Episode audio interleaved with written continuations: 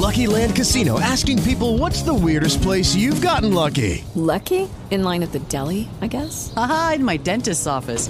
More than once, actually. Do I have to say? Yes, you do. In the car before my kids' PTA meeting. Really? Yes. Excuse me, what's the weirdest place you've gotten lucky? I never win and tell. Well, there you have it. You can get lucky anywhere playing at LuckyLandSlots.com. Play for free right now. Are you feeling lucky? No purchase necessary. Void where prohibited by law. 18 plus. Terms and conditions apply. See website for details.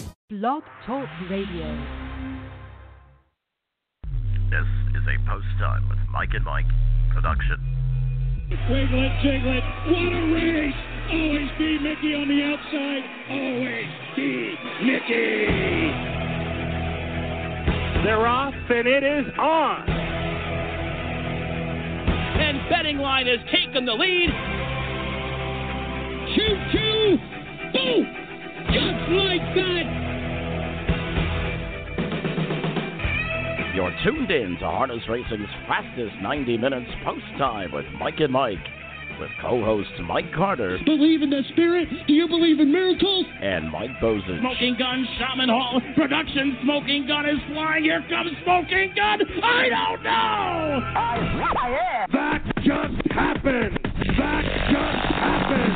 That just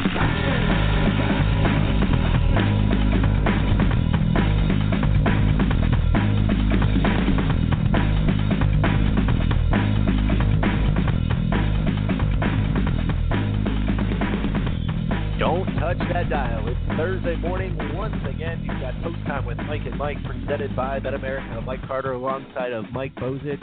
And boy, do we have an action-packed Kentucky Derby uh, sort of show here, Mike. Uh, we've got Kentucky Derby announcer Larry Collmus who's going to be joining us this morning, and we're going to talk a little bit of Derby towards the end of the program. That's right. Well, you know, today's Thurby.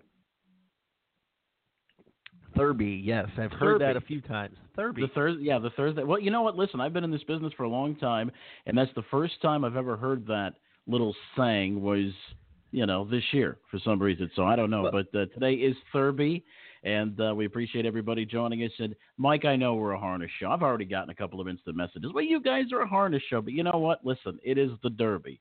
It is the most exciting two minutes in sports, and I think we would be uh, doing a big harm and a big disservice to uh, our journalism if we didn't at least talk about the Derby. So we've got uh, Larry Collmus, and by the way, there's something in it for us harness people too, because Mike Larry had a chance to call a race at the Meadowlands a couple of years back, and he was uh, kind of talked into doing it by uh, our friend, the late Sam McKee, and uh, the story uh, towards the end of that interview that Larry shared with Sam, Mike, uh, was uh, pretty awesome. Yeah, it was. When I sat down to record that interview with Larry yesterday, it was, um, you know, it was a really heartfelt story. And the one thing uh, about Larry is he, like everybody else, uh, talked very good about Sam, and we'll get to that. Uh, Towards the uh, probably about the middle of the show, uh, we're also going to talk, Mike, with Michigan-based driver Brad Kramer. Eight thousand driving victories. Listen, some of these guys are getting up there. Yeah, they certainly are, and I've got a great story about Brad. We'll share it with Brad when he comes on the program here in just a few minutes. Uh, I was able to call his uh, 6,000th win. That was back in 2008 at Hazel Park. His 5,000th win, which was back in 2005, he actually accomplished at Windsor, but we did have a Brad Kramer day. Uh, that October, the 2005 Harness Racing Meet at Hazel Park, and uh, we're going to talk about that because I got a pretty funny story concerning that. Plus, Dave Brower, actually, Mike, we're going to have both. Now, we have Gabe Prewitt every week uh, here on our weekly uh, Pompano segment, but we also are going to have Dave Brower. So we are going to have both new additions uh, to uh, the Meadowlands TV broadcast on this very program. Dave Brower is going to talk about his new role at the Meadowlands. Uh, plus, uh, like you say, Mike, that Derby roundtable, we're going to have a couple of uh, experts, guys that are going to hold our hand through it. Darin Zoccali from TVG and the natural Rich Mattei will be joining us.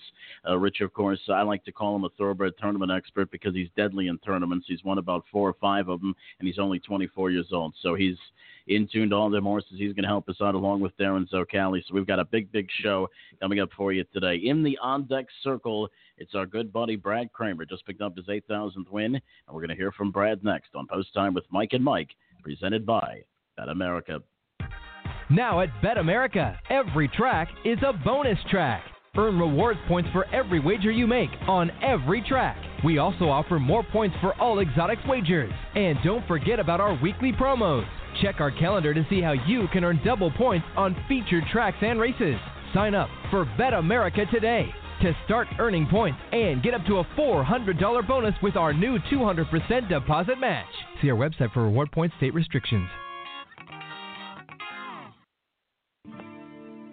The New Vocations Racehorse Adoption Program places retired racehorses into approved monitored homes and transitions them into second careers. New Vocations has placed over 350 retired standardbreds the past three years. They are now accepting horses from all racetracks in the United States. New Vocations has facilities in Ohio, Kentucky, and Pennsylvania and is expanding to New York. To learn more, visit newvocations.org and on Facebook at New Vocations Racehorse Adoption Program.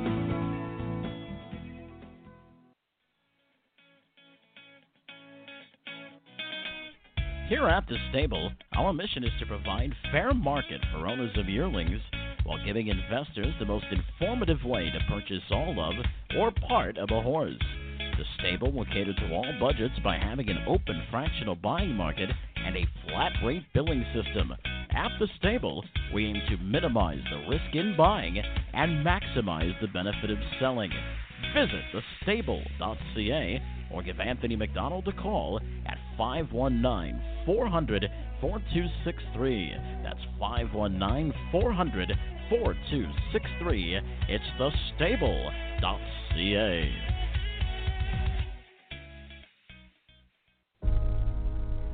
Consider who we are. According to the 2010 Equine Census, we are 28,340 people with 81,000 horses on 16,040 properties that comprise 587,000 acres. Our assets are $5.6 billion. Our direct operating expenses are $363 million. And our economic impact has never been accurately measured, but is in the billions. We are every breed and every discipline in the horse world, and we are the place where many of those disciplines began in these United States. We are the Maryland Horse Council.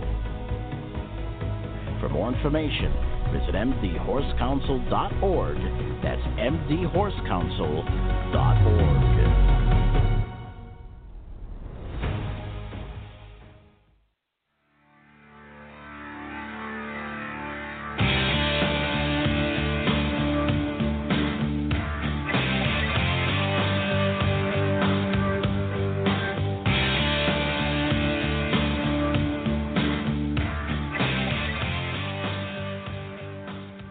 on this edition of Post Time with Mike and Mike, presented by BetAmerica. Mike Bozich along with Mike Carter. Big show coming up. Dave Brower will be joining us towards the top of the hour.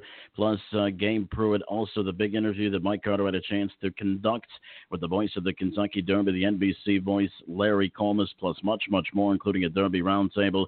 But first, it's time. And listen, I love when Michigan guys join us because I spent 10 years of my life there at Hazel Park, and every time we have somebody from Michigan, it uh, it sends me back memories of home. It's our good friend driver Brad Kramer. Brad, welcome to the program, my friend. How you doing? Doing fantastic, buddy, and obviously you are too. 8,000 career wins in the books. You picked it up this past weekend at Northville. How does it feel? Uh, it's just a number, I guess, but it feels good to get there. Yeah. Yeah, you know, I tell you what, a lot of you know, a lot of guys. It's it's it's so interesting, Michael. We interview drivers and trainers that reach milestones because for some people, it's like you know, it's it's a it's great accomplishment, and it is a great accomplishment. Don't get me wrong, but a lot of guys, it's just you know, it's business as usual, and it's hey, it's on to the next race. Right, right. That's uh, yeah, you can't spend that money. Eight thousand, it's already gone. so, now, Brad, you've you know, you've. Good. I'm sorry. Go, no, that's all right. Go ahead. Brad, you've had a chance to drive at a you know a bunch of different racetracks, a half mile, five eighths, uh, you know some of the different ty- size racetracks. Does your driving style change based on the type of track you're driving on? Uh, yes, it does. I I'm kind of an aggressive driver, so a half mile suits me, but I take a deep breath and try to go slower on a mile track. Definitely changes. Visiting with driver Brad Kramer. Brad, let's uh, go back to the beginning. How'd you get started in the horse racing industry? Uh, actually, I I quit college and took a job cleaning stalls at Shiawassee Farm back in the middle '70s, and and uh, I didn't really drive my first horse till I was 30. I got a late start in the business. Didn't grow up with them. Now, Brad, your winningest season, uh, purse money wise, was back in 2004. You had over 2.3 million dollars. But the one thing that I notice about you, your UDRS is always, you know, right above 300. and what you know, what do you count your successes to in uh, driving? Uh, I I really think it's my desire. I mean, there, there's a lot of people I think that have more ability than I do, but I don't think anybody wants to win more than I do. And I, I think I'd really have a lot of trouble driving with the lower average. I think it would uh, it'd work on me kind of hard. I've always drove with a pretty high average. Now, a very a pretty funny story that I got, but my biggest memory of, uh, of, of Brad Kramer, Mike, was back in 2005. Yeah, you know, you had your 5,000th win at Windsor, and we had the Brad Kramer night at Hazel Park in October uh, of 2005, if my memory serves me correctly. Now, here's where it gets good. Okay, back in those days, at Hazel Park, we had a shoestring budget. I mean, it, you know, slots are up and down. We didn't know if we were going to get them, and we really had to watch our money. So we were going to do a bobblehead giveaway, but bobbleheads back at that time were very, very expensive. So we decided, right. well, we're going to get one bobblehead for Brad, and we're going to uh, present it to him in the winner's circle. And what we did, uh, Mike, you're going to love this. We got an actual Ichiro Suzuki bobblehead, the baseball player. Kind of looked like Brad a little bit, the bobblehead did. And uh, so my wife was getting into the crafts and all that at the time, and she went up there and she painted. She thought she did a great job. She painted Brad's colors, and we presented it to you that night. And I got to ask you, Brad, is that is that bobblehead still at the top of your trophy case? It, it, yeah, it's still there. yep. that's pretty cool. Well, that's yeah. that's fantastic. The, the bobblehead. I'll tell you what, I've got, a, I've got a George Napolitano bobblehead that's taking a couple of falls here, but that thing's still uh, still uh, swinging yeah. pretty good. Brad, listen, let's yeah. uh, let, let's let's get to a serious uh, topic for a minute, and that is Michigan harness racing. And and I was there for ten years, and I know the struggle has been uh, very very big. It's been an uphill climb for quite a while now. Uh, there have been a couple of times where the state of Michigan's been very close to expanded gaming, just wasn't able to get there. There have been talk of instant racing, of other types of machines, and that has never seen the light of day as well. But for some reason, I know that Michigan used to race a lot of days with a lot of different racetracks, and now pretty much down to, to one harness track with a couple of fairs. Um, is there any light at the end of the tunnel as far as you can see for Michigan harness racing right now, Brent? No, it's it's a tough road. Uh, I think the casinos have the corner on the market, and they they really don't want us. They don't want us there. They're trying to squash us, and and I I really got to say the Michigan people have some perseverance because there's very little money to be had, and we'll have months off at a time at the racetracks, and and they come back and have dozens of qualifiers, and everybody's ready to go. It's just amazing. Yeah, I'm telling you, it's, it's Michigan horsemen are, are just unreal. They just uh, refuse to quit, and hopefully, some good things will will come to you guys very quickly. Yeah. But what's what's next for Brad Kramer? I know you you uh, did race a little bit out east. Uh, what uh, what's next for Brad Kramer? What do you see for yourself in the next couple of years? Now I'm slowing down on the driving for sure. I I live in northern Michigan now, and it's two and a half hours to the racetrack, and I drive a little bit at Pompano, but I don't know. I I, like the training uh, gig I have in the wintertime with Casie Coleman, and I get to sit behind good horses and and uh, stay a little bit in the limelight because uh, they're, they're very nice horses, and they and she does such a great job. So I don't know about the driving anymore, though. It's it's just too hard to live in Michigan, and that's where I want to be and and be a driver anymore. Yeah. Well, listen, we certainly appreciate you joining us, my friend. Congratulations on 8,000 wins, and uh, hopefully some good things will come the way of the Michigan Horsemen because if there's anybody that deserves it, it's certainly you guys. Well, thank you. Thank you very much. All right. Thanks, Brad. Okay. Have a great day. All right. That was driver Brad Kramer. Yeah, it's a bobblehead. I'll tell you, my wife. I put we put so much pressure on her to to put that bobblehead together, and we were trying actually when we found out we're going to have Brad on the show, we were trying to find pictures of that bobblehead, and we've been unable to do it. But she did such an outstanding job that we actually thought about opening a business and and uh, having her make these bobbleheads. But uh, you know, we've got to find that picture somewhere. She, but you should have seen it, Mike. The pressure was really on her to come through, and and she came through in the clutch. Dude, that's awesome. You know, when you started talking about that, I was kind of wondering where you were going with that story when you said you had to eat your own bobble. Yeah, but you know, here's the thing, Mike. The Ichiro bobblehead looked just like Brad. It was unbelievable. And then when she painted the green and the white colors, and oh, and here's the thing that made it even better.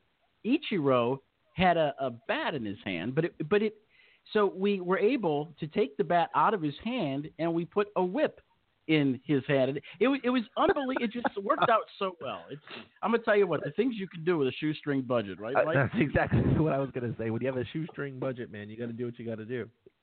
Oh my goodness, you got to get creative. Well, listen, speaking about creative, our man's coming up. It's the weekly Pompano Park segment.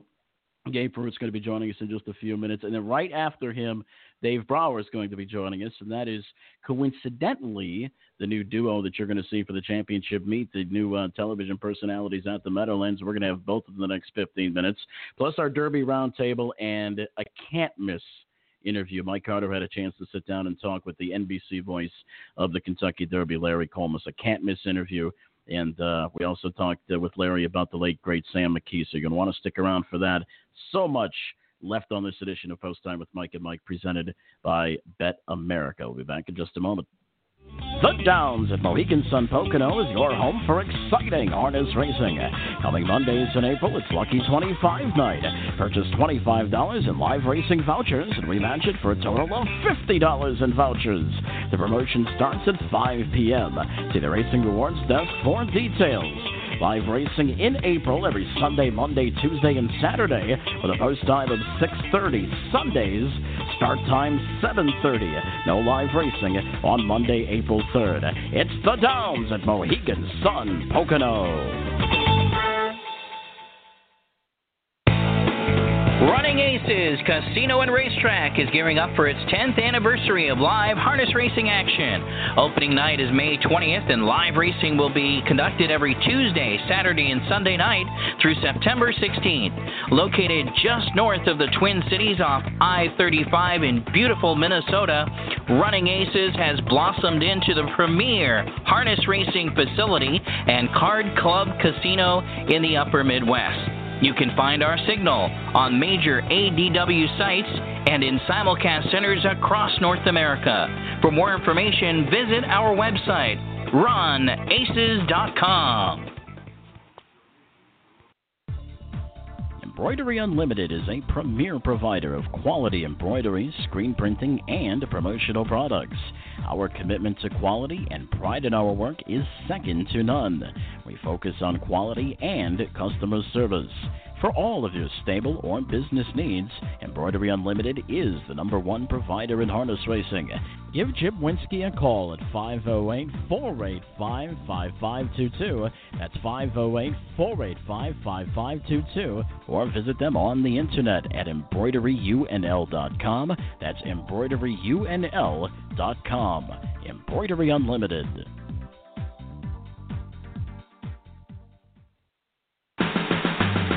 The action is always hot at Harness Racing's winter capital, Pompano Park. With guaranteed pulls, constant carryovers, and industry load takeouts, Pompano Park has become one of Harness Racing's greatest horse player attractions. Live racing five nights per week, Sunday through Wednesday and Saturday too, with a post time of 7:20 p.m. Eastern. Wager now at Harness Racing's winter capital, Pompano Park.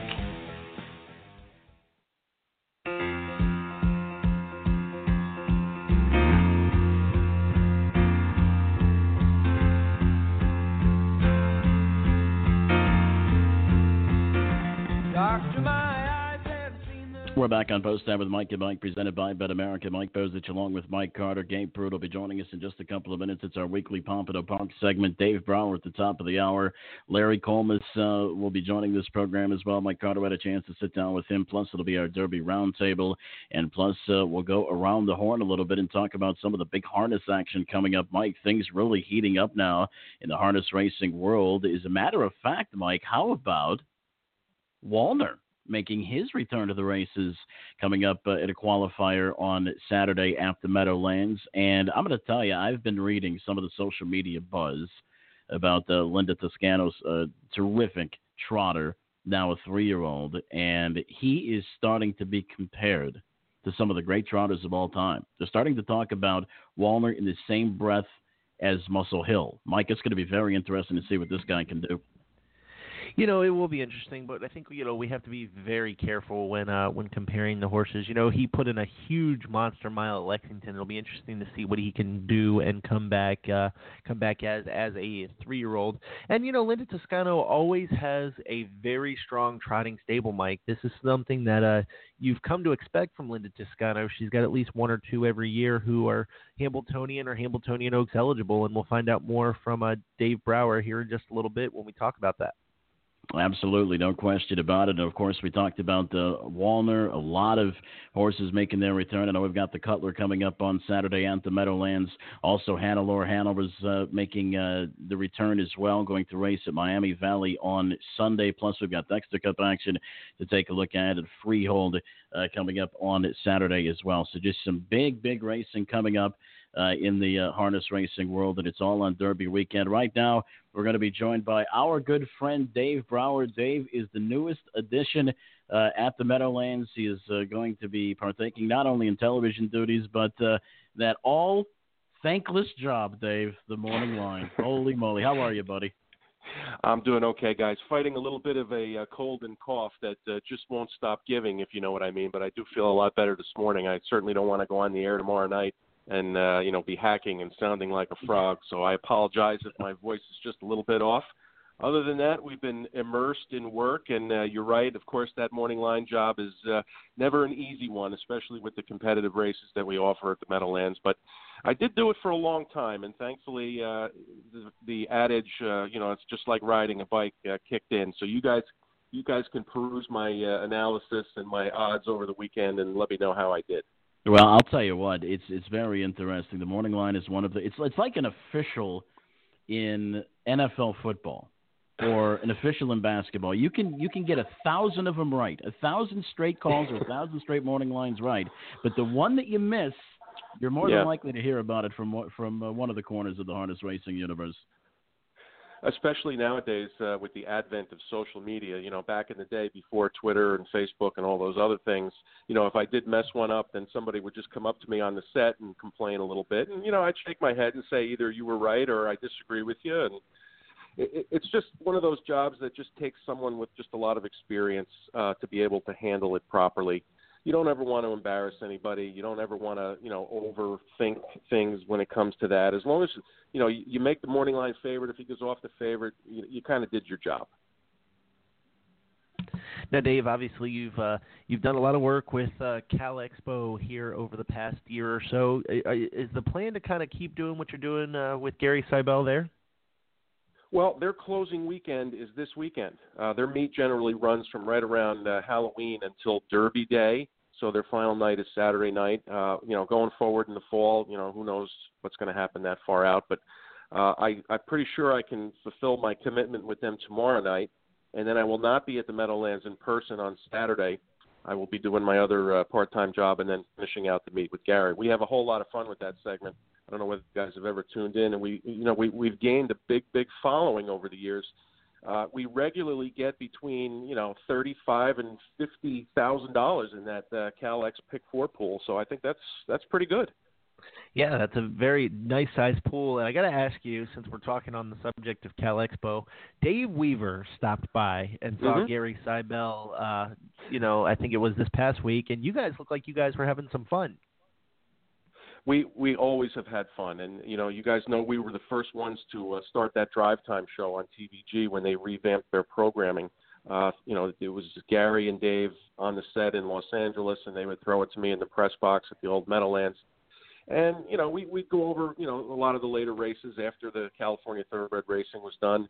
We had a lot of fun with it. You know, it certainly improved uh, recognition of harness racing on TVG, and they kind of focused on it, you know, for that couple of hours, which was something that they had not done. So we'd like to think we were innovators in that way, and uh, you know, eventually other job opportunities came along, and, uh, and that's where we ended up. But uh, anytime you get the three of us together, trust me, it's going to be fun visiting live with Dave Brower. So, Dave, you're at the Meadowlands now, and uh, you're going to get uh, going to kick things off with a very good card coming up on Saturday. Want to take a look at the Art Cutler Memorial that's going a mile and an eighth for a purse of two hundred thousand dollars. Obviously, just some terrific trotters in there, some terrific older trotters, and the likes of Crazy Wow and J.L. Cruz and and uh, Rose Run Parker, and uh, I mean just some great ones. Centurion ATM from the inside.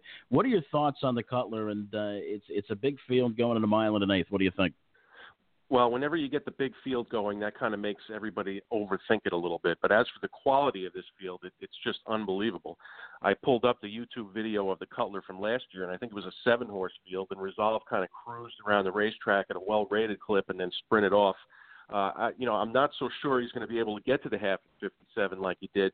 But with that said, each time Resolve has come back, he's been ready to go. He's got that perfect mid pack post of five.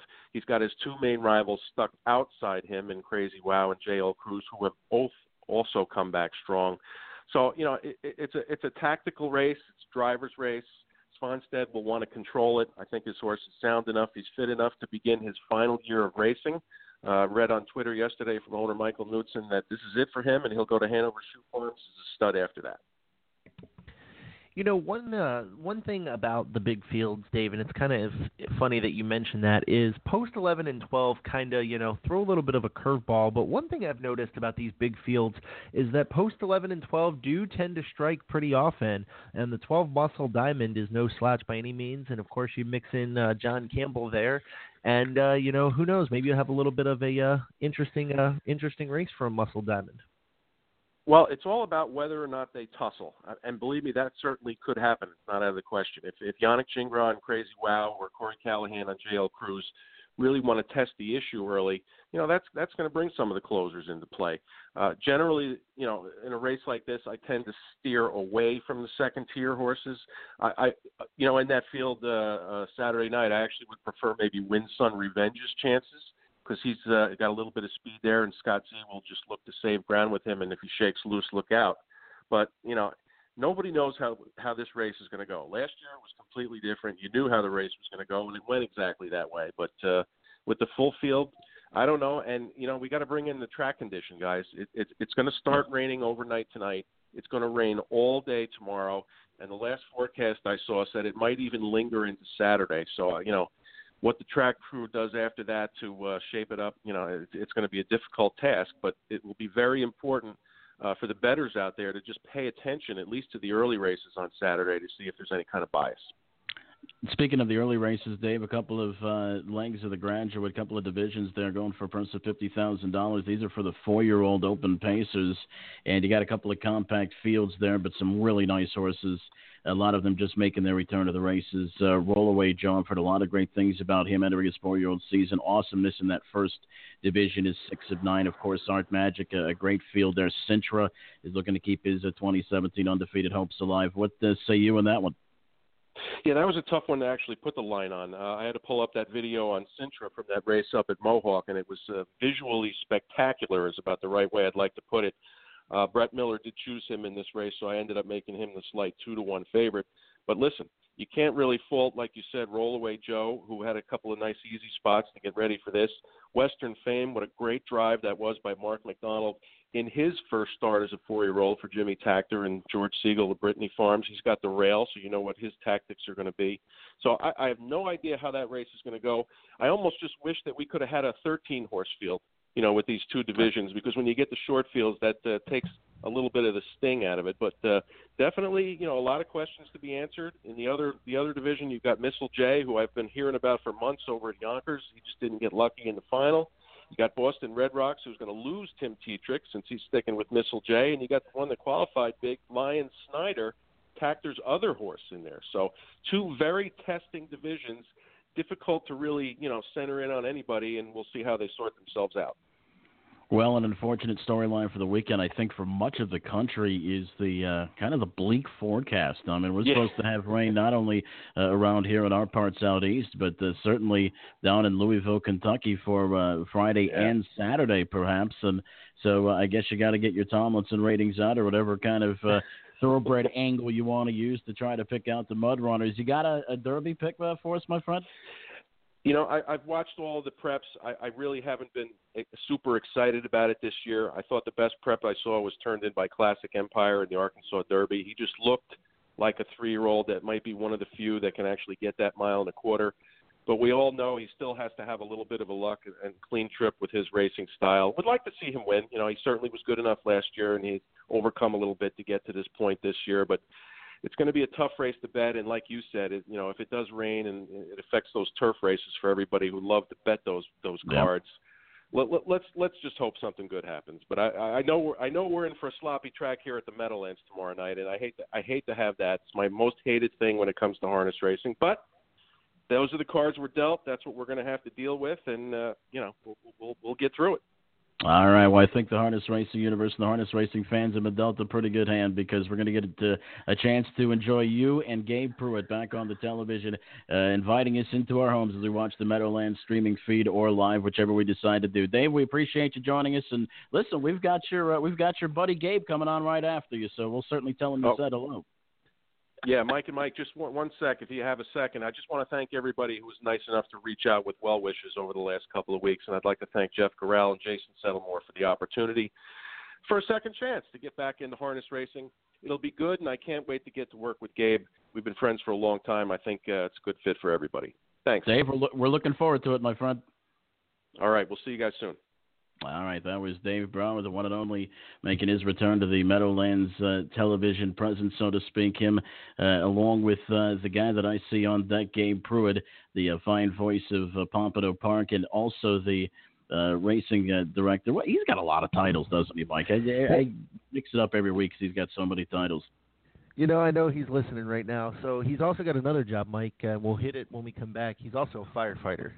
But hey, we'll get to listen, that get- listen. I heard that the action at Pompano. well, Listen, let- let's bring Gabe in just for a second before we go to commercial break. I heard the action down at Pompano Park this weekend was on fire. Gabe, am I close? Hey, you know what? Uh, you never know what you're going to get night in, night out at Pompano, and uh, we did have uh, at least um, 25 members of the uh, Pompano Fire Department uh, on site for our last night of racing. So fun times. and li- listen, let me tell you. So, let me tell you guys something. These firefighters, I had to have them over uh, at the place where I live uh, a couple of weeks ago, and it was something very routine. I heard it was about three in the morning, and I heard a a, a fire alarm going off, and I kind of figured that it was just one of those batteries going dead or something. So I, I didn't smell smoke or anything, and I I couldn't find a non-emergency number. So I called and I said, listen, I said, when you tell these guys to come in, I said, please don't have them with their axes out and this and that and their hoses ready. I'll tell you, they came with a fleet that probably could have invaded and conquered another country, and they came with axes and everything. They, when they come, they basically expect the worst and hope for the best. Yes, and that's exactly uh, what what we found down here as well. Uh, very similar circumstance in the middle of a race, of course, because why not? Uh, the uh, fire alarm started to go off, and um, that was uh, fun in itself. And uh, we we got through that race, and then next thing we know, we've got uh, a bevy of security guards rushing everyone out of the uh, building, and uh, they thought there was an actual fire because uh, someone did go check uh, out the fourth floor, and there was uh, a lot of smoke and. Uh. We thought it could be a very scary situation. Luckily, it was not as as big of a deal as uh, as first expected. But we had a a fleet of uh, firemen here as well, and they, did a nice job at a quick response uh, for something that could have been a, a bad situation. Certainly. Well, listen, we we we're glad everybody's safe, and we, had to kid you a little bit about. It. Now, I'm glad you kept going right with that race too. You didn't drop the race at the you didn't drop the mic at the half and run out, did you? I did not. I made it through, and that may have been the quickest we ever got official after a race. Oh, because by the time the uh, horses hit the line, we were uh, the seventh floor of the grandstand was in an absolute uh, frenzy, as people were trying to to rush us out uh, immediately. So uh, we fortunately had just enough time to uh, clear the race, uh, make it official, put the prices up, and, and not much more time. I left my bag upstairs and everything else, so uh, everyone was uh, running out in, in a frenzy.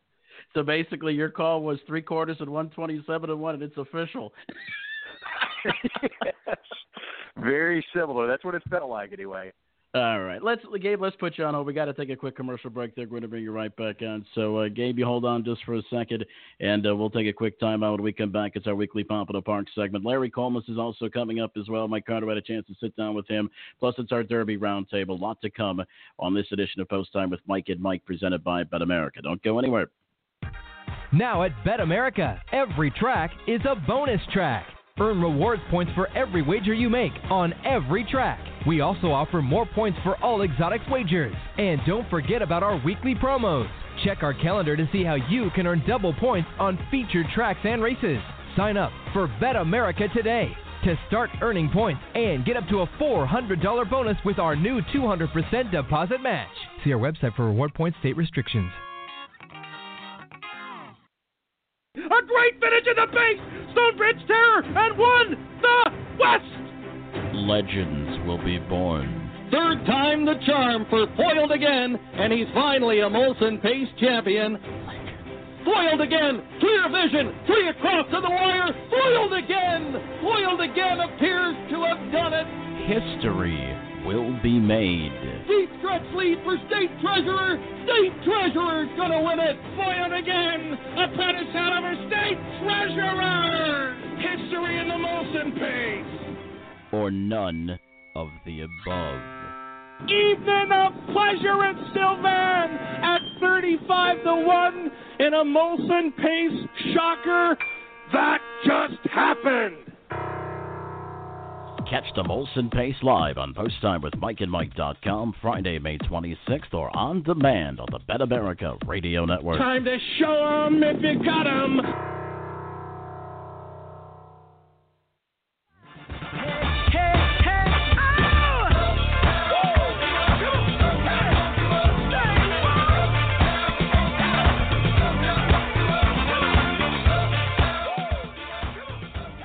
We're back on this edition of Post Time with Mike and Mike. Mike Carter alongside of Mike Bozich. We're going to bring back Gabe Prewitt. And Gabe, listen, you guys uh, had a very nice week of racing. And uh, I, I got to say, Bowley or Bali uh, put in a very big effort uh, from Post 9, was seventh at the top of the stretch, uh, down by six and a half lengths, and somehow gobbled up a ton of ground for Wally Hennessy.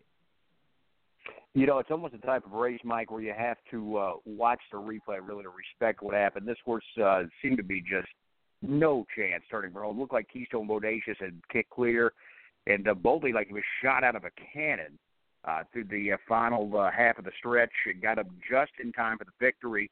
Uh, it was an impressive effort. By the way, you can't say Boldy. Uh, that's what I say at least. So uh, that's what we're sticking with uh, through now.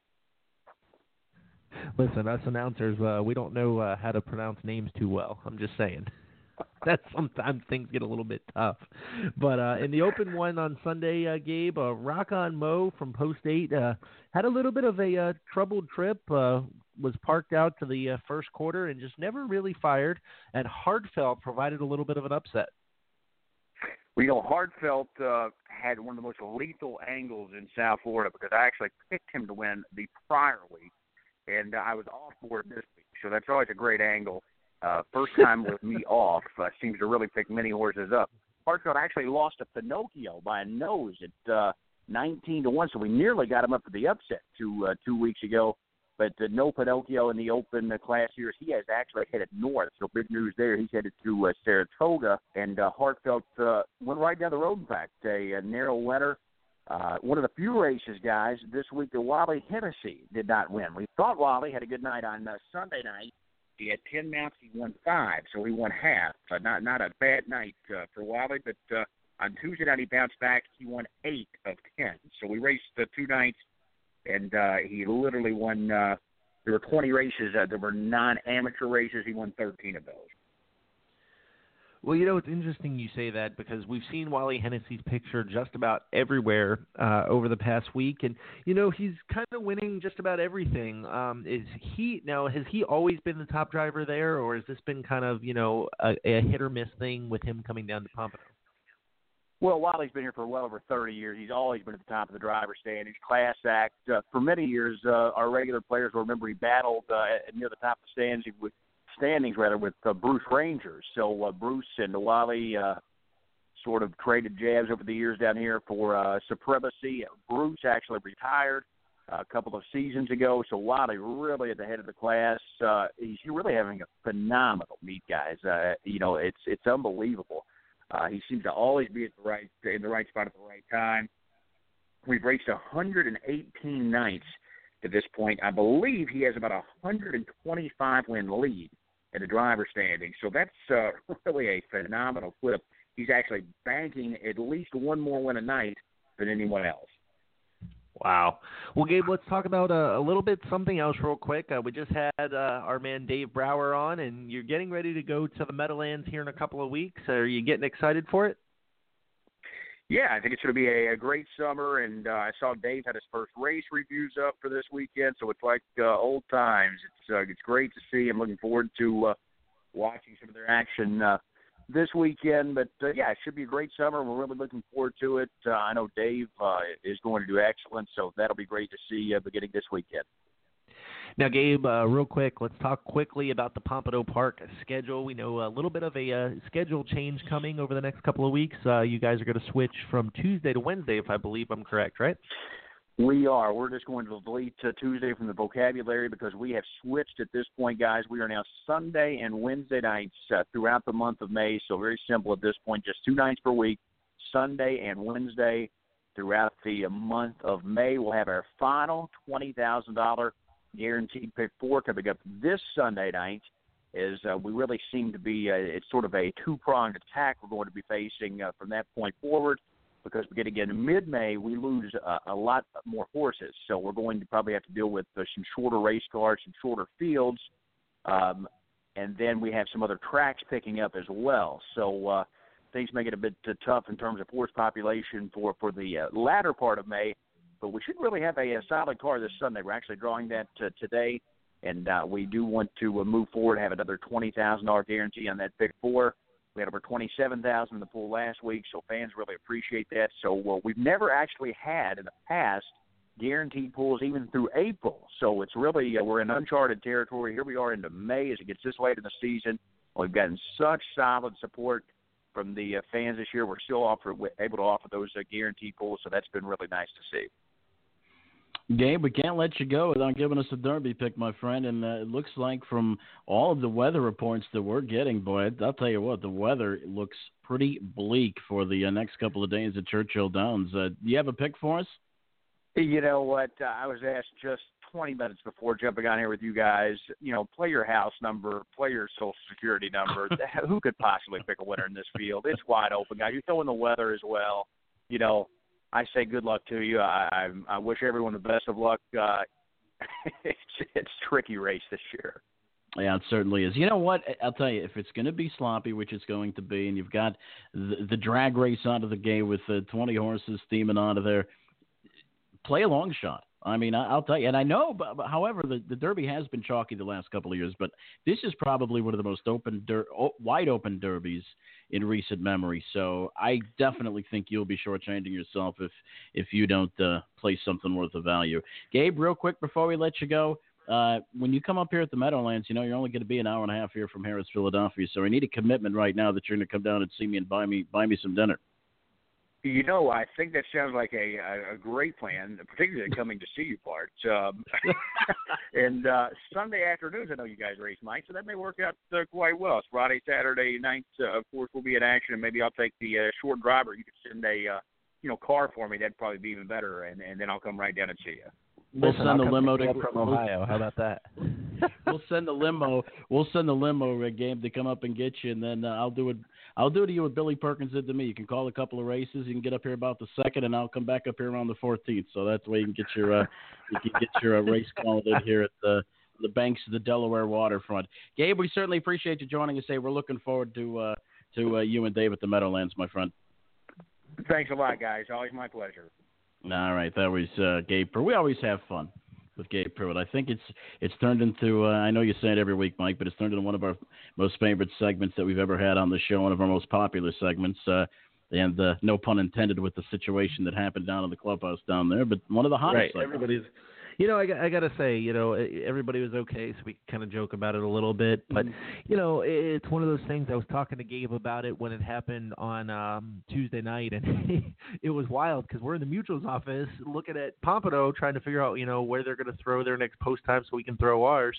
and we're, what's going on there? They're hung up. They, you know, they were on the pool screen for the longest time, and so finally I sent Gabe a text. I'm like, you know, what the heck's going on there?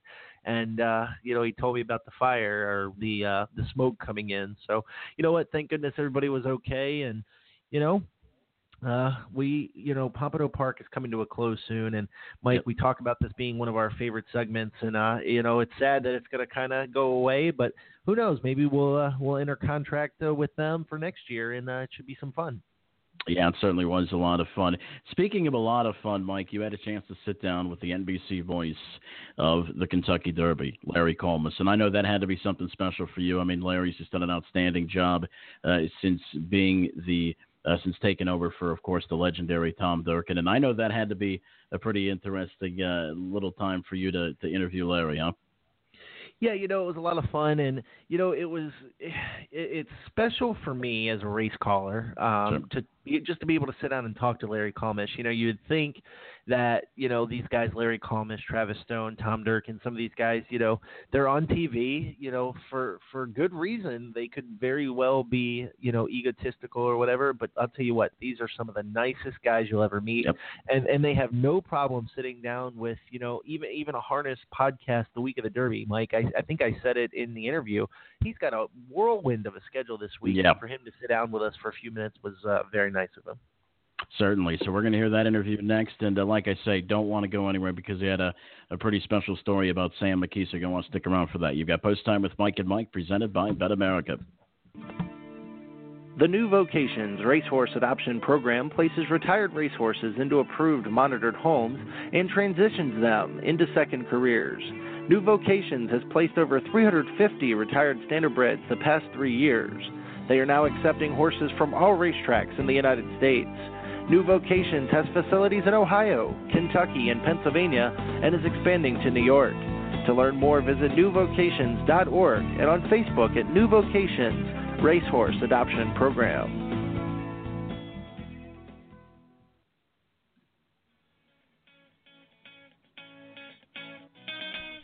Here at the stable, our mission is to provide fair market for owners of yearlings while giving investors the most informative way to purchase all of or part of a horse. The stable will cater to all budgets by having an open fractional buying market and a flat rate billing system. At the stable, we aim to minimize the risk in buying and maximize the benefit of selling. Visit thestable.ca or give Anthony McDonald a call at 519 400 4263. That's 519 400 4263. It's thestable.ca.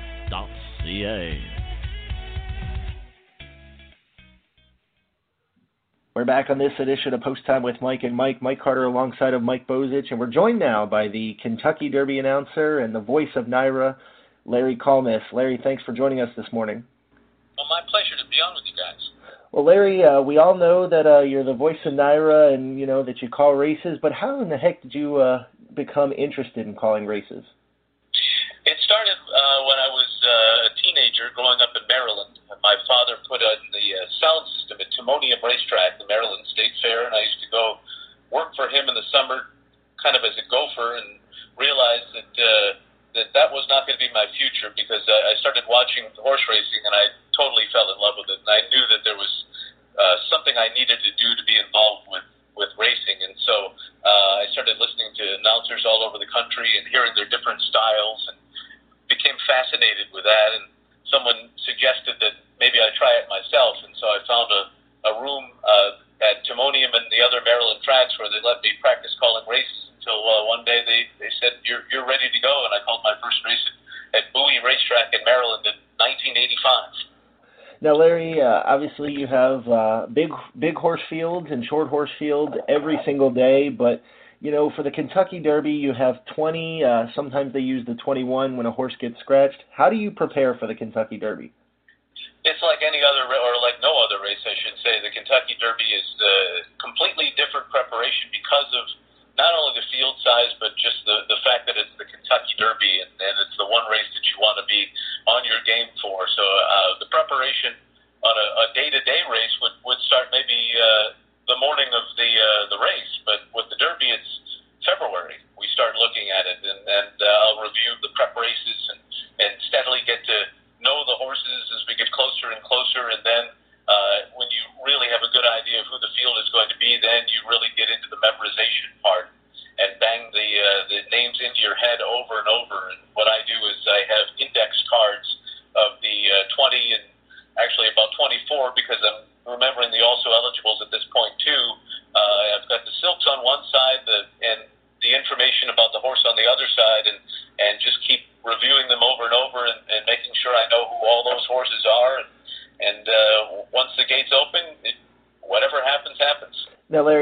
of the uh, some of the farms have same silks, and this year Calumet Farms has uh, a few entrants in the Kentucky Derby. How do you keep them separate? Well, uh, that's a, that's a tough thing to do, and, and luckily the folks at Calumet Farm, uh, I reached out to them, and they were super nice. Uh, by I suggested that that they have three different caps for their horses, and they agreed to do that. So Sonneteer is going to wear a black cap, Patch will wear a white cap, and Hence will wear a gold cap. So uh, having having that will make things a whole lot easier. Uh, plus, you have the fact that Hence is a, a chestnut. Uh, Sonneteer is a very dark colored brown horse, almost black, and uh, and the other one Patch is a, is a bay. So uh, all those things will come into play, and unfortunately, uh, looks like mud will come into play too. So you know that that'll make things a little more difficult when the track comes up wet.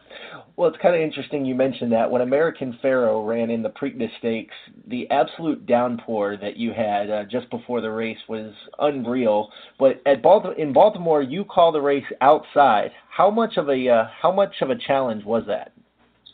Well, a lot of it depends on wind direction because uh, a few years ago they, they built an overhang for me so that I'm exposed only in the front and everything else is, is covered up. So uh, luckily the wind direction was okay. I was just getting a little bit of rain into me, uh, you know, when when that came. But if they hadn't done that, it could have been a complete disaster because it didn't look like rain. It looked like a tidal wave hit that place, and I literally four minutes before the race could not see the racetrack at all. It was raining so hard, uh, and luckily it, it let up enough uh, to where we were able to get through it. But uh, man, it, the the Preakness, uh, I love doing it, and uh, that's the only thing that makes it tough.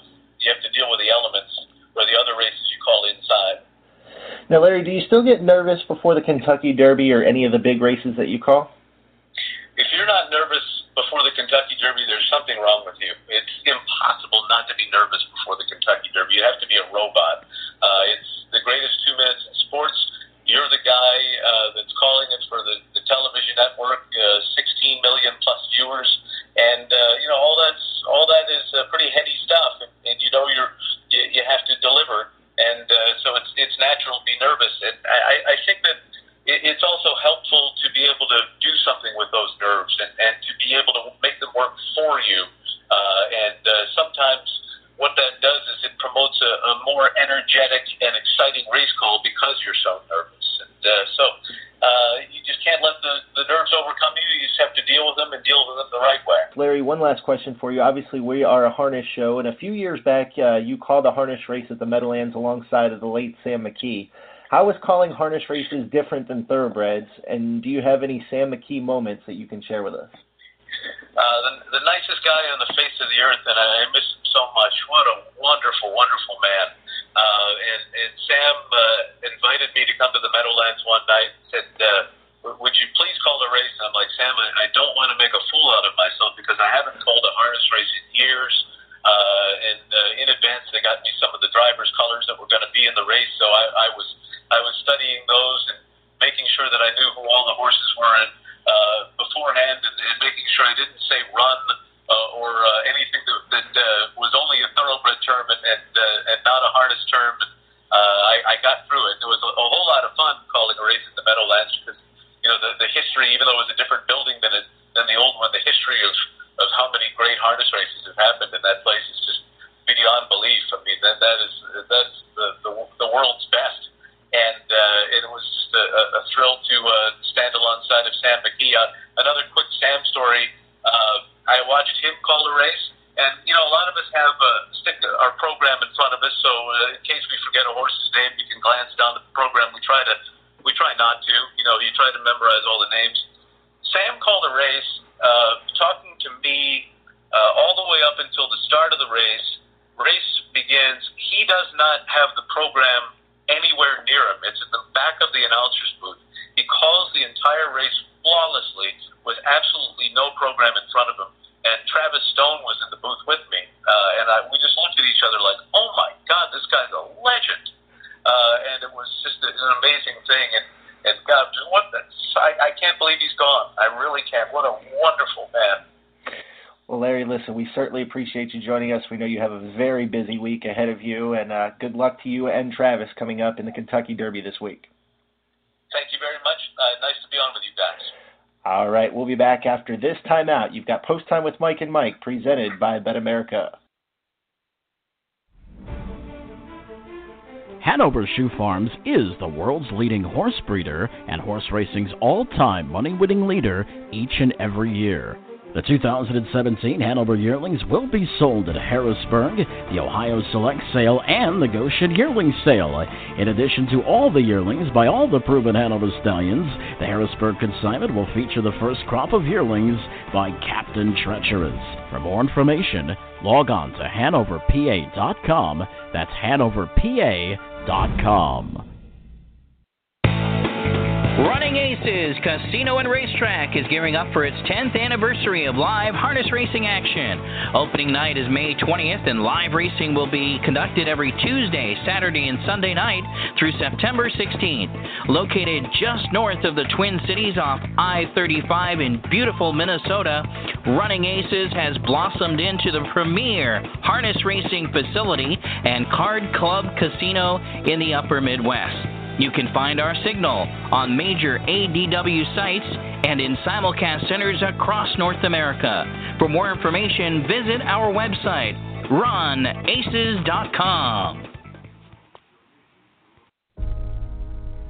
Consider who we are.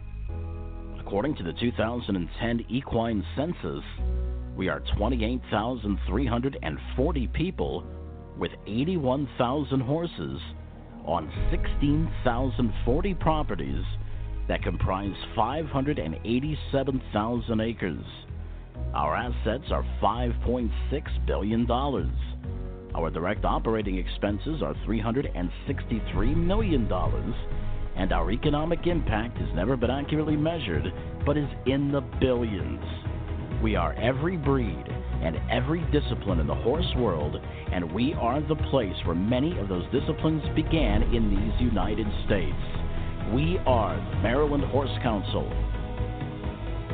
For more information, visit mdhorsecouncil.org. That's mdhorsecouncil.org.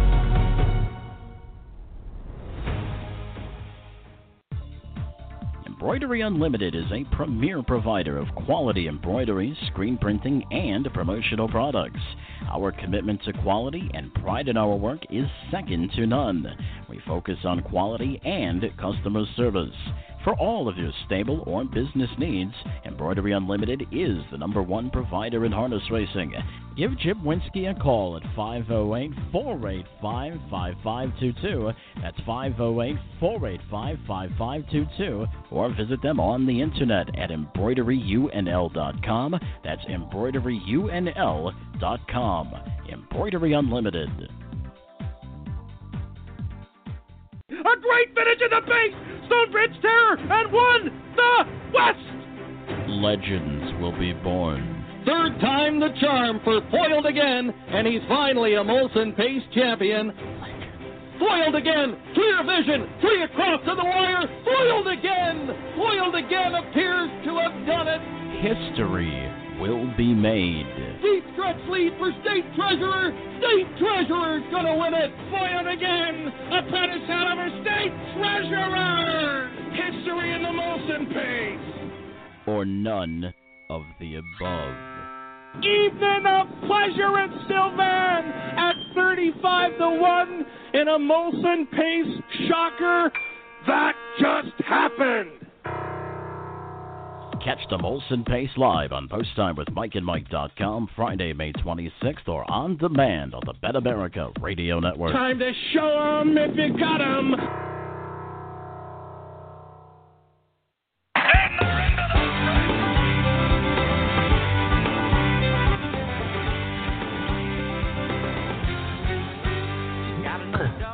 Well, uh, well, we see how that worked out.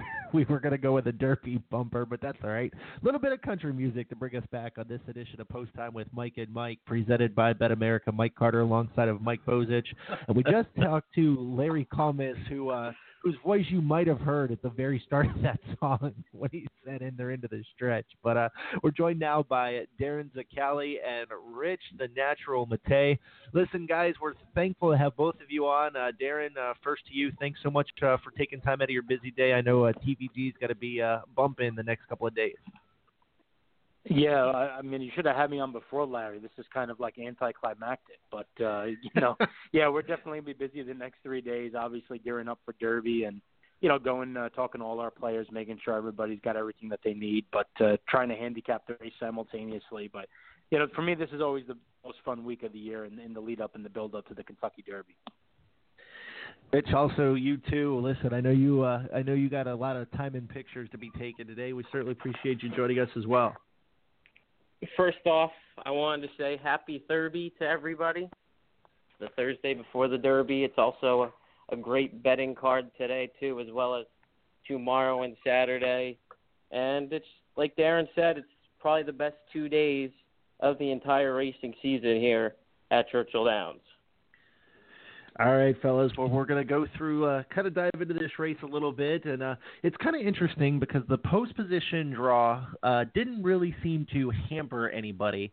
Um, for the most part, everybody pretty much, uh, pretty much drew the big, big contenders anyway. Pretty much drew pretty well. The horse I would not want to be though is Lookin At Lee. And Darin, we're going to start with you. Uh, Lookin At Lee draws the inside, but the one thing about the Kentucky Derby is you don't really want to draw the inside and, and it's because you're basically when you come up the rail from the auxiliary starting gates that are uh, at Churchill Downs, you kind of have to jostle your way to the inside.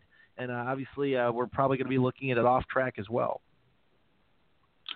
Yeah, the one post is, is never convenient because when when you come out of there, you know, you start kind of like on that little chute, and then the, you get the opening of the far turn, and then that rail kind of jettisons out in front of you, and you almost while everybody else is coming left, you actually have to move right a little bit to get away from that inside rail. So it, it's not a great spot to be in. Now, you know, Lookin At Lee as a stone cold one run closer, um, so it, it doesn't necessarily hamper him as much as it would if uh, a classic Empire or, or a State of Honor, you know, drew down there where they just had to, you know, go all out trying to make the lead from post one.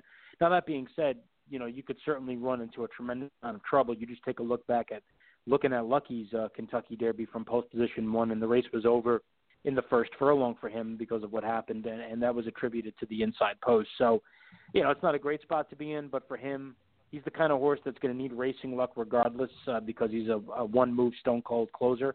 And uh, I mean, he'll be passing horses late regardless of the post. It just certainly didn't help matters much for him. You know, it, it's interesting. We're going to bounce to Rich Mattei now. Uh, Classic Empire was the champion two-year-old last year, and you know, in that race, he looked, you know, he looked very good. You know, he raced well, but he's kind of had his uh, setbacks so far this year. Uh, who are you looking towards, maybe to kind of upset uh, Classic Empire? Well, since this year, like you said, Classic Empire last year, pro- he looked like the goods last year. Him and that horse that retired, not this time, as they were much the best in the juvenile. And this year, like you said, Classic Empire bounced in the Holy Bull, didn't want to train, but had a good effort in the Arkansas Derby. But at four to one, I don't want this horse, especially you don't know what he's going to do come Derby Day with the crowd and everything. So I'm going to go to the horse that's coming from uh, Dubai. I'm going to go with Thunder Snow. This horse is undefeated on dirt And actually, since they moved the UAE Derby to Meydan, this horse has the fastest UAE Derby at Meydan. You know, it's interesting that you kind of mentioned Thunder Snow Mubtaahij, tried to do this uh, two years back, and you know, Darin, uh, we'll we'll bring you in on this a little bit. You know, the horses from Dubai haven't had the easiest of times here, but Thunder Snow raced exceptionally well in the UAE Derby. Uh, but it, it's just going to be so so tough. But you think maybe he could have a chance against this group?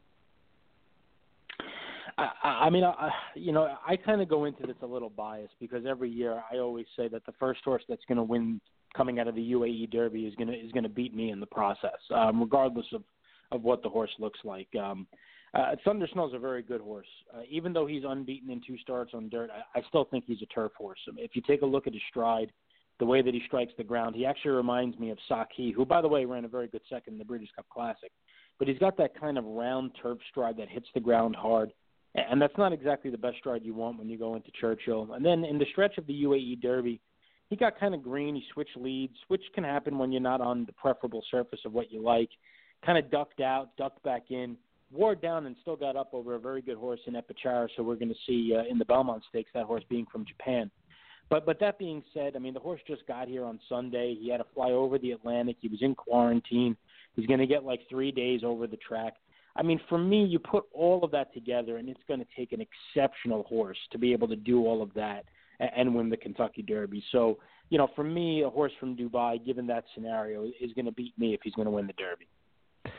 All right, guys. Well, we know the weather is going to be bad, and you know the feel-good story uh, so far in the Kentucky Derby has been Patch, and Patch draws post number twenty, and it's it's kind of interesting that he draws out in post twenty because um, you know, he can't see to the left of him.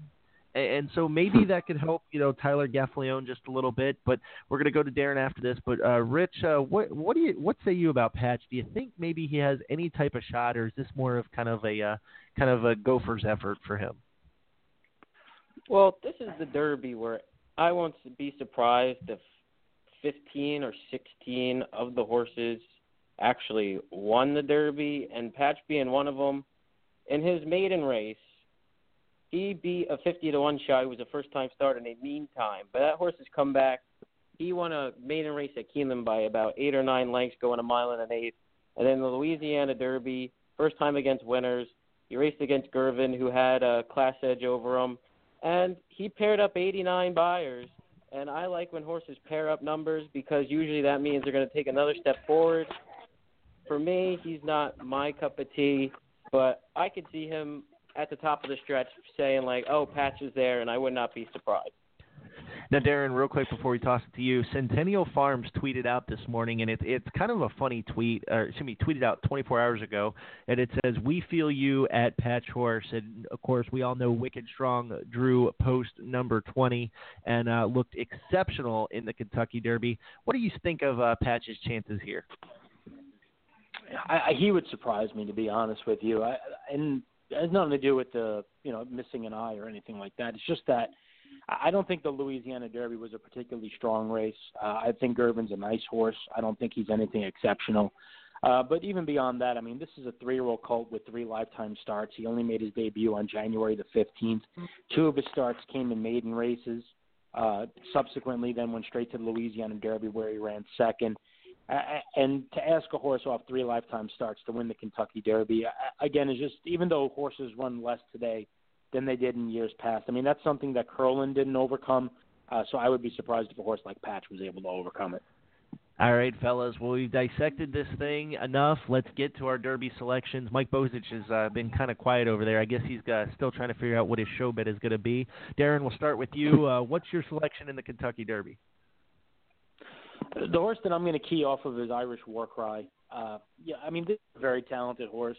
I think it's probably between him and Always Dreaming as to who's the most talented horse in the race. Um, Irish Warcry, if you watched his debut at Laurel as a two-year-old, broke from the far outside in a full field of 12, got away like ninth or tenth, sat back there, made this blitz on the outside, five wide, six wide, just inhaled the field, turning for home, and drew off like like a really good thing.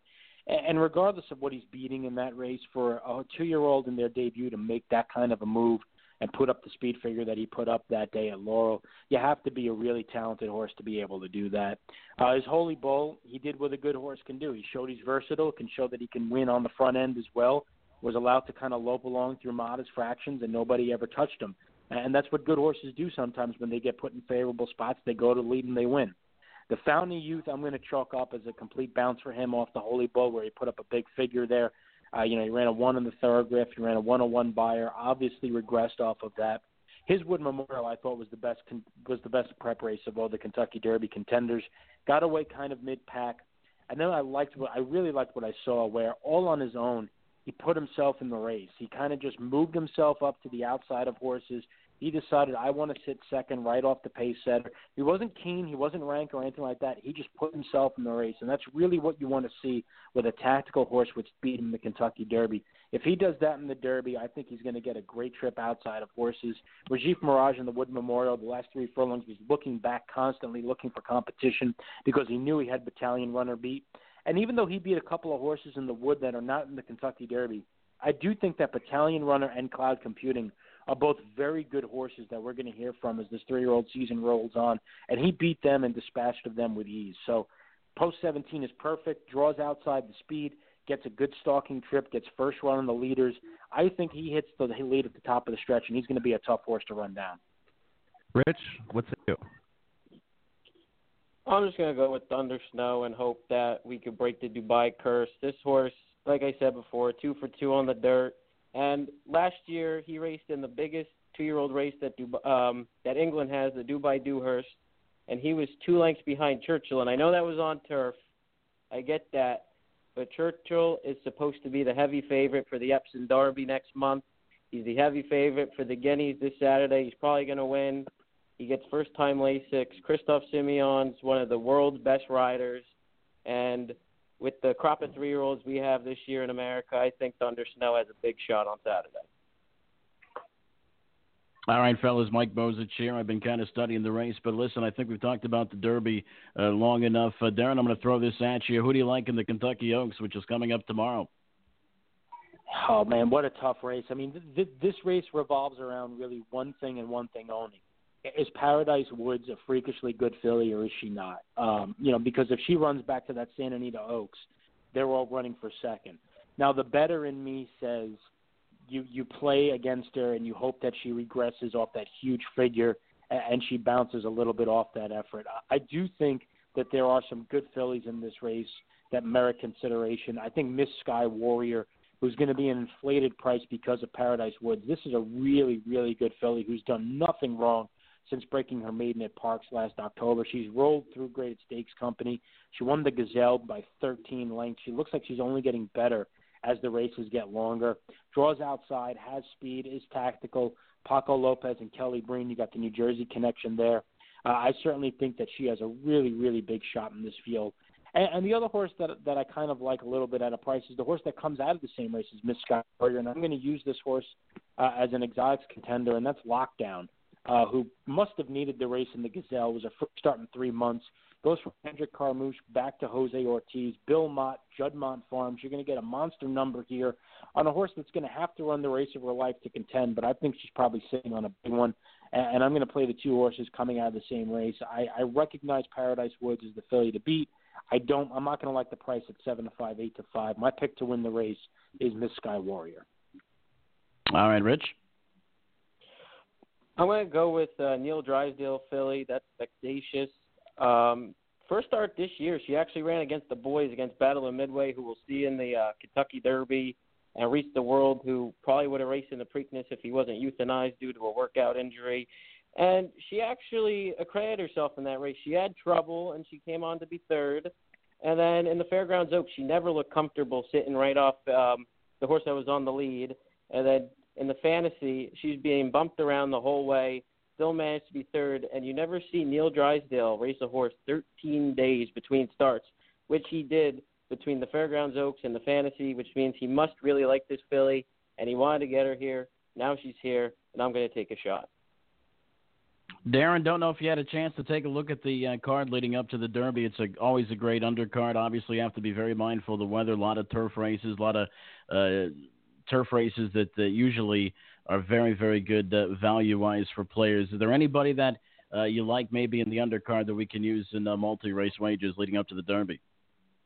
Yeah, sure. There's a couple of things I'm going to look at. Uh, in the American turf, I'm expecting Oscar Performance to bounce back from a dull effort uh, in the Transylvania. He'll be a better price. The addition of Lasix now might really tell us what went wrong there in the Transylvania in his first start of the year. Uh, Jose Ortiz for Brian Lynch. This is the impressive winner of the Breeders' Cup Juvenile Turf last year. Uh, I've been a fan of this horse ever since he broke his maiden at Saratoga. I think he's really, really special, and I expect a, a much improved effort for him. Uh, I'm going to use him exclusively with Good Samaritan, who uh, has an electric turn of foot for Bill Mott, making his first start since the Breeders' Cup himself. But uh, this is a really good, good runner for Mott, and, and I think those two in the American turf are, are, are two horses that you need to have on your multi-leg tickets. Um, another horse that I'm actually looking forward to playing against is Masochistic. Um, you know, I don't like this horse shipping east. Uh, you know, the last time he did that into the Breeders' Cup Sprint in 2015, uh, he wasn't a factor at all. He does his best work out there in California, and, and while I think there's no real clear runner in this race that I love to try to beat him, I do think that there are uh, some serious long shots that you might want to take a look at, including Tom's Ready, a horse that's cutting back here to seven furlongs, making his first start of the year for Dallas Stewart. Should have plenty of plenty of place to run into and uh, he's run well fresh in the past. And I think Tom's ready at a big price. Could upset Masochistic, but uh, really that race is going to be a spread race for me to try to get past Masochistic and get a favorite out of that pick four sequence. Well, Tom's ready. I think you just mentioned Mattei's favorite horse. Rich, what do you think? Uh, maybe a couple of the races leading up to the uh, Derby horses we could use in our multi-race wages. Race seven, the Distaff Turf Mile. Number one, Linda. Last time out, off the layoff, made a big middle move into a slow pace set by Grade One winner Celestine. Horses one for one at Churchill Downs with a 96 Beyer. Horse is four years old, can improve off the last start and gets Brian Hernandez, who was riding her previously. Julian Leparoux rode her last time. I think she will be tough in the Distaff Turf Mile. And the same race Darin was talking about, race 10, the Churchill Downs Stake. My best bet of the day is in that race, number six, Forever a Mo. This horse wanted no part of two turns. And since the Pat Day Mile, all this horse has been doing is going around two turns, and that was the best race he ever ran with a 90 Beyer. This horse gets blinkers on, Al Stall, first time blinkers 31%. That's good enough for me at 30 to 1. All right, guys. Well, listen, we certainly appreciate you joining us. Happy Thurby. Hopefully, the uh, weather can hold off a little bit for us, and uh, we could uh, get a break in the weather, uh, at least for the Derby, anyway. And by the way, uh, Mr. Zoccali, am I reading right? Your Yankees are in first place. Oh. Yeah, I, I, it's it's a fun time to be a Yankee fan. Not not just because they're winning, but they're they're fun to watch. These uh, these young prospects with Judge and Sanchez has been out for the better part of a month, and uh, they're hitting home runs left and right. It's pretty crazy. I don't know how long they're going to be able to keep this up for, but uh, you know the one thing is at least we know the future. It looks pretty bright in the Bronx in terms of the long term. Yeah, well, my my man Mattei here, he's a Boston Red Sox fan, so I guess I better get you guys off the phone before it gets heated. Listen, Rich, Darin, we appreciate you guys joining us, and uh, best of luck in uh, your wagering coming up uh, Oaks Day and Derby Day. You got it. Thanks a lot, guys. All right, thank you, Rich. Thank you. All right, that was Rich Mattei and Darin Zoccali. They did a heck of a job breaking down the card and the and the Derby for us, Mike. And uh, you know we're harness guys, so we you know they we got to get guys like that to hold our hand when we uh, when we venture outside of our comfort zone. Listen, li- listen. You know, uh, you know, we had a lot of fun with that, but we have not given our Derby selections. Before we go off the air, uh, we got to go ahead and give our Derby selections. And my man Don Stevens would be super happy with mine. I'm going with the ten Gunnevera, the Delta Jackpot winner. Well, how about that? I'm going with Hence, the winner of the Sunland Derby for trainer Steve Asmussen and uh, Florent Geroux. But uh, like you say, it's going to be sloppy. So please don't don't shortchange yourself. I mean, that might be like I think Gabe might have the best idea of all. Go play your address, your social security number, whatever. Just uh, you know, try to get uh, some prices uh, across the wire. Well, uh, Mike, it's been a whirlwind. I think uh, we should maybe take one more commercial break and wrap it up. How's it sound to you? Sounds good. Let's do it. Post time with Mike and Mike's presented by BetAmerica. We'll be back to wrap it up. Now at BetAmerica, every track is a bonus track. Earn rewards points for every wager you make on every track. We also offer more points for all exotics wagers. And don't forget about our weekly promos. Check our calendar to see how you can earn double points on featured tracks and races.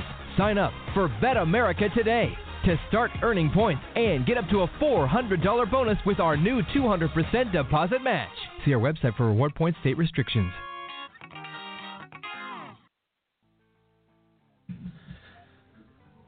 All right. Well, we certainly thank everybody for joining us on this Thurby edition of Post Time with Mike and Mike. We'll see you back here next Thursday with our next edition of Post Time with Mike and Mike, presented by BetAmerica at 10:30. Also, don't forget our live remote schedule starts this month. We're super excited.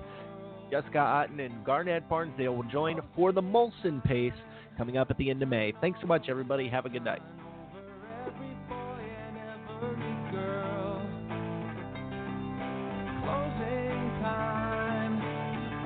Last call for alcohol, so finish your whiskey or beer. Closing time. You don't have to go home, but you can't stay here. I know